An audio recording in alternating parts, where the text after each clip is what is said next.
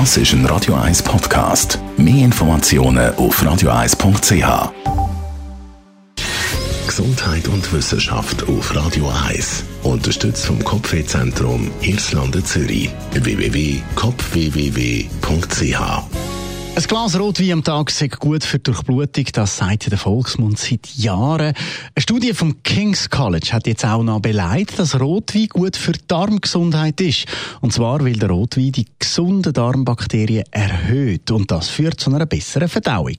Neben dem hat die Studie auch noch herausgefunden, dass das Immunsystem gestärkt wird und der Cholesterinspiegel gesenkt. Wer jetzt sich jetzt darüber freut, dass die Studienergebnisse ein Freifahrtschein für mehr Rotweingenuss sind, der muss sich leider enttäuschen. Übermäßiger Alkoholkonsum schadet dem Körper mehr, als es der Darmflora hilft.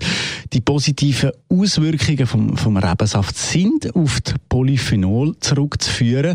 Und die Inhaltsstoffe findet man eben auch im Obst und im Gemüse. Und dort hat es dann sogar noch viel Antioxidantien drin.